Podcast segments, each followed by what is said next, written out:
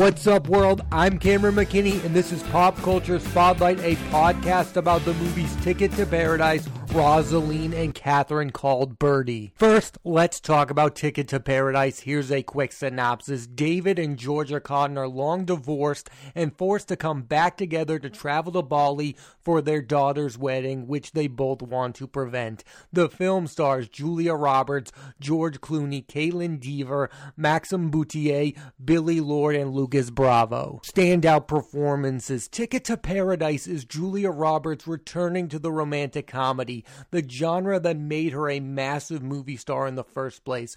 Robert starred in 1990's Pretty Woman with Richard Gere, where she was nominated for an Oscar. That movie made over $400 million at the box office. 1997's My Best Friend's Wedding with Dermot Mulroney, Cameron Diaz, and Rupert Everett, which made $300 million.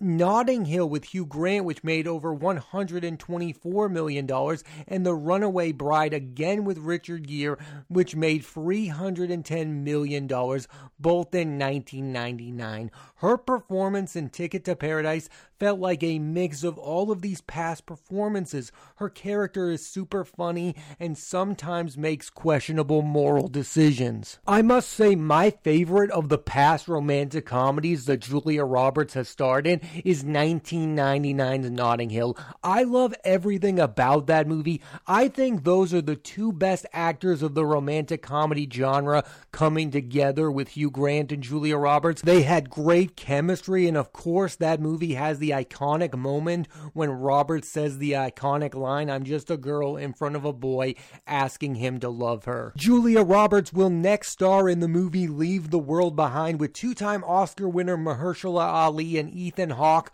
from writer director Sam Esmail, who Roberts previously worked with on the miniseries Homecoming and Gaslit. For George Clooney, he's only been in a couple of romantic comedies One Fine Day with Michelle Pfeiffer and Intolerable Cruelty with Catherine Zeta Jones, written and directed by the Coen brothers.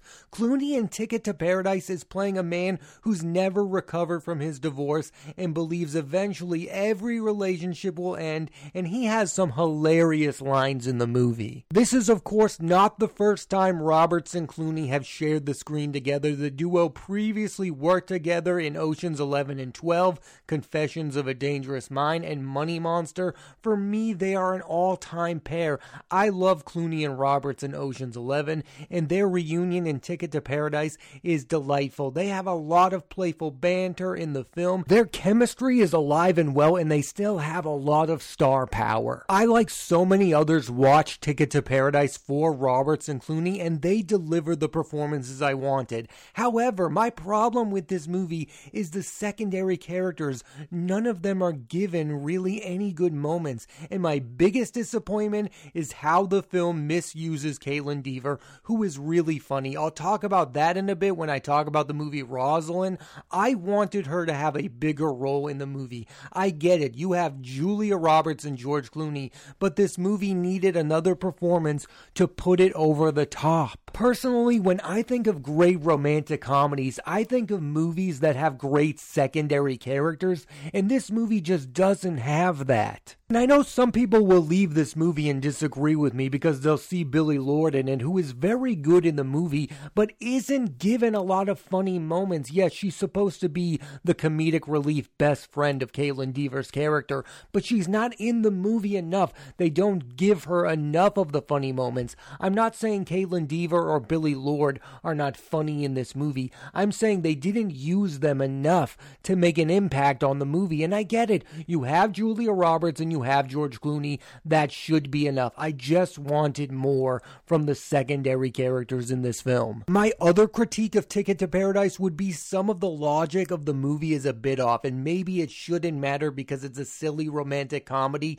but it bothers me a little. The setup of these movies matter. Luckily for this film, Roberts and Clooney cover for the clumsiness of the plot. The upside for this movie is its humor. We all know the state of comedies at the movies. There are not so many of them, so it was cool to go to the movies and laugh. And most of the romantic comedies being made today come out in streamers like Netflix with Set It Up or Hulu with Palm Springs.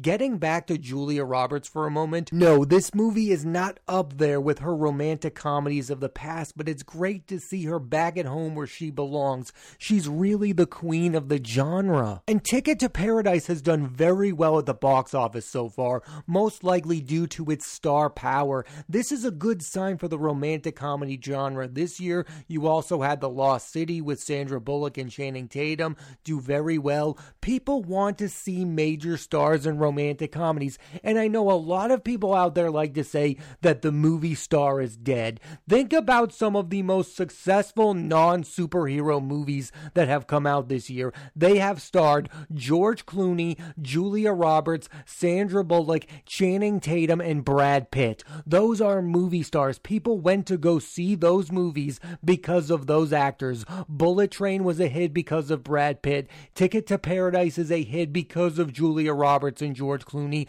The Lost City was a hit because of Sandra Bullock and Channing Tatum. The movie star still matters. Clearly not as much as it used to, but still people want to go see a movie star in a movie like this. Ticket to Paradise exists because of Julia Roberts and George Clooney. This movie would not be good without them. I would also like to say that a lot of people are saying this is a return of Julia Roberts. She has been here for a while. I mean, I really loved her in Homecoming. I thought she was great in that show. And I also want to say she was fantastic in Ben is Back with Lucas Hedges. If you have not seen that movie, do yourself a favor and watch that one. Overall, I liked, did not love Ticket to Paradise. As someone who loves movie stars, anytime Julia Roberts and George Clooney come together to make a movie, you need to pay attention. And anytime Julia Roberts is in a romantic comedy, it's a must watch. Now let's switch gears and talk about the movie Rosalind. Here's a quick synopsis Rosalind is a retelling of the classic Romeo and Juliet story where Romeo has a girlfriend before he meets Juliet named Rosalind who will stop at nothing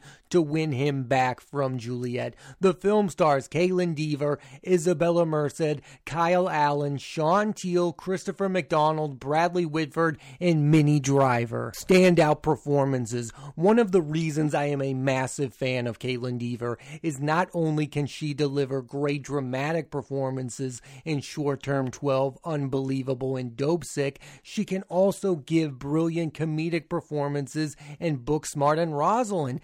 Is really funny, and a lot of that probably has to do with her sitcom background. She was a cast member of the Tim Allen sitcom Last Man Standing. It's worth noting that another big time actress was also a sitcom actress before she blew up, Jennifer Lawrence, who was in the Bill Engvall show. Dever is only becoming a bigger and bigger star. She's being given leading roles and parts in movies with big time stars like Ticket to Paradise. She elevates the movie Rosalind, which is exactly what a movie star is supposed to do. She is one of my absolute favorite actresses working today. Let's talk about her co star Sean Teale, who plays a character whom Rosalind's father wants her to marry. The funniest scenes in this movie were the ones between Dever and Teale. He really did fit perfectly in with the tone of the movie. And finally, we have to talk about Minnie Driver. This role in Rosalind reminded me of her role in Ella Enchanted. She's underrated in my mind. She's brilliant in Good Will Hunting. I also really liked her in the TV adaptation of About a Boy. Driver will next star in the movie Chevalier with Kelvin Harrison Jr. Director of Rosalind is Karen Maine, who was a co writer of The Obvious Child, one of the best recent romantic comedies, and wrote and directed the very funny Yes, God, Yes. She's currently working with young actresses, getting great work from them. I loved Natalia Dyer and Yes God Yes, and Kaitlyn Dever is great in Rosalind. There will be a lot of people who look at this movie Rosalind and ask the question, why on earth do we need another Romeo and Juliet adaptation? We've seen it modernized a million times. What I would say to those people, this film barely focuses on Romeo and Juliet. It's more about Rosalind, who is a young woman way ahead of her time. I also liked how the movie was making fun of this idea of falling in love with someone you barely know. And that's something that Dever's character Rosalind is fighting constantly in this movie. But then there's this funny scene where Sean Teale's character asks her, What do you love about Romeo? And then she realizes she doesn't even know Romeo as well. I've talked about this before on this podcast, but it's worth reiterating. We are seeing a recent trend of characters in period pieces talk like they live in modern times. For example, Dever and Rosalind says 100. Other projects like this are Dickinson with Hailee Steinfeld and The Great with Elle Fanning and Nicholas Hoult. I have to say, I like it. I think if you want to win awards, you should have the characters talk like that time period and be super dramatic. But what these projects have in common is they are a lot of fun and they are comedies that are meant to entertain audiences. I personally don't want to see Kaitlyn Dever talk like she's in a Shakespeare play. And the audience for Rosalind is young people. Young people would not watch this movie if they were talking like it was literally the Romeo and Juliet play. What's going to get people to watch this movie is the funny lines. They're talking like they're real people who exist in today's world. Who cares what time and place the movie is set? If you want to attract a younger audiences, you need characters that sound like them and they can relate to. And I think audiences can relate to Dever's Rosalind. And the other thing would be we don't need a straightforward adaptation of Romeo and Juliet. We've seen it done over and over again. This movie has a fun twist. What if Romeo had a girlfriend before he met Juliet? That's fun. That's entertaining. That would get people interested to see the movie. If this was just Kaitlyn Dever playing Juliet, I think that would be boring and dull. This is something new and fresh. Overall, Rosalind is a great acting showcase for Dever and one of the funniest Shakespeare adaptations with a great twist. Like I said, Kaitlyn Dever can do it all comedies and dramas. I just finished watching Dopesick, which she was brilliant in. She was nominated for an Emmy for that show. And I went back and watched the miniseries Unbelievable. That show is unbelievable, and she's great in that. I think we're looking at one of the biggest future movie stars. I think this person is going to continue to do great work. And I think as much as she was misused in Ticket to Paradise, she was used brilliantly in Rosalind. Looking back, I do find it funny that the one of the reasons I was anticipating Ticket to Paradise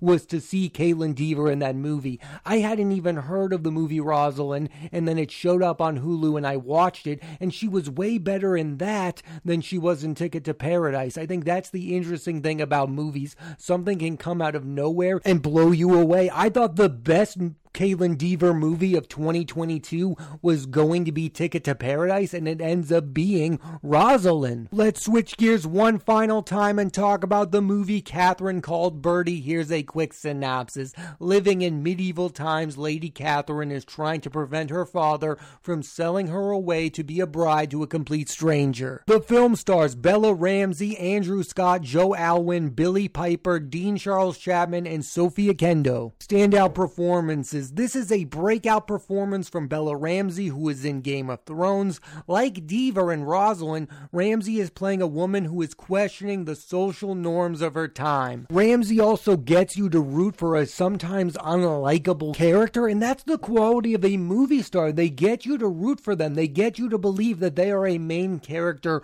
worth caring about, and that's something that Bella Ramsey does brilliantly in Catherine Called Birdy. Bella Ramsey is next set to star along alongside Pedro Pascal in the HBO TV adaptation of the video game The Last of Us. That project could make her a massive, massive star. I mean, you have her along with Pedro Pascal, who is, of course, best known as the Mandalorian. Everyone I know plays that video game. If you don't know the name Bella Ramsey yet, you're probably going to in the near future. I've been following the career of actor Andrew Scott since I saw him play Moriarty in Sherlock with Benedict Cumberbatch and Martin Freeman. He's become an excellent supporting actor. I really liked him in Sam Mendes' 1917, which also starred Dean Charles Chapman, who's also in Catherine Called Birdy. And in this, he's the perfect choice to play this caring but often selfish father. I like how his character is complicated and not simple, like a lot of movie dads. I'm excited to see him in his next project, Amazon's adaptation of The Talented Mr. Ripley. Matt Damon, of course, played Ripley in the movie. It will be great to see Scott spin on that character. Johnny Flynn and Dakota Fanning will also be starring in that series. Catherine Called Birdy is written and directed by Lena Dunham, and I don't know if I'm in the minority or the majority, but I'm still a big fan of hers. Girls was one of the best recent television shows. She basically discovered Adam Driver. I also love Christopher Abbott since the show ended. I know she's become a polarizing figure, but I believe she's uber talented and still has a lot of great work ahead of her. I also think it's super impressive how she went from directing this modern TV show in Girls and is now able to direct a movie about medieval times and put her own flair into it. Like this movie feels like a Lena Dunham project. When I first heard of the movie and heard that Lena Dunham was directing it, I was like, oh, this is either going to go one or two ways. She's going to try to conform to making a period piece movie or she's going to make it her own. And luckily, she made it her own. Catherine Called Birdy is adapted from a book, and it's worth noting that the movie has a much more hopeful ending than the book. And this isn't new. Movies made from books often have a happier ending. The most famous example is The Natural. That movie gave us Robert Redford's Roy Hobbs hitting a home run. The book's ending is far more bleak, and I like the fact that Dunham put her own personal stamp on the story by making the ending happier. That feels like Lena Dunham making a decision, making a choice. And I think ultimately it was the right choice. I've heard her talk about it. She didn't want the ending to be bad. She knows that the times that we are living in, there's a lot of darkness around us. It's good to have movies that have a happy ending. I think we might need that now more than ever with movies. Also, just watch the movie. It would not have made sense for this movie to end with a bleak ending. This movie needed a happy ending. It felt like a movie that should end with something good happening to this character and to that family. I like the fact that she changed the ending. While watching this movie and Rosalind, it reminded me of the Disney Pixar movie Brave and what these free films have in common. And these free films are about women who don't want to marry if it's not for love. And that type of character always makes for an interesting movie. I find it really fascinating that the setup is used for comedy. For instance, this movie has a really funny scene with Russell Brand. The other theme explored in Rosalind, Catherine Birdy, and Brave is this idea of daughters and fathers. All three films have loving fathers who have to make difficult decisions regarding their daughter because they live in these time periods where it's accustomed to give your daughter away to a complete stranger. And luckily, in all three of these films, the fathers make the right choices and end up not giving the daughter away and letting her make her own choices. What I like about Rosalind and Catherine Called Birdy in particular is that these movies allow someone to be an individual in a world where they weren't allowed to be an individual. I mean, there's scenes in Rosalind where Kaitlyn Dever's character is not even allowed to talk to other members of her family. And something I really liked about Catherine Called Birdy is that Catherine realized she was way too young to be married, especially to someone she did not love. I really liked that the character was self aware. That's something you don't always see in period piece movies, that self awareness from the leading character. Overall, Catherine Called Birdy is a really fun movie and proves Lena Dunham is still a creative worth following and shows Bella Ramsey is likely a future star. So on this podcast, I've talked about three movies Ticket to Paradise, Rosalind, and Catherine Called Birdy, And I think the weirdest thing about all of them is that the movie that's thriving at the box office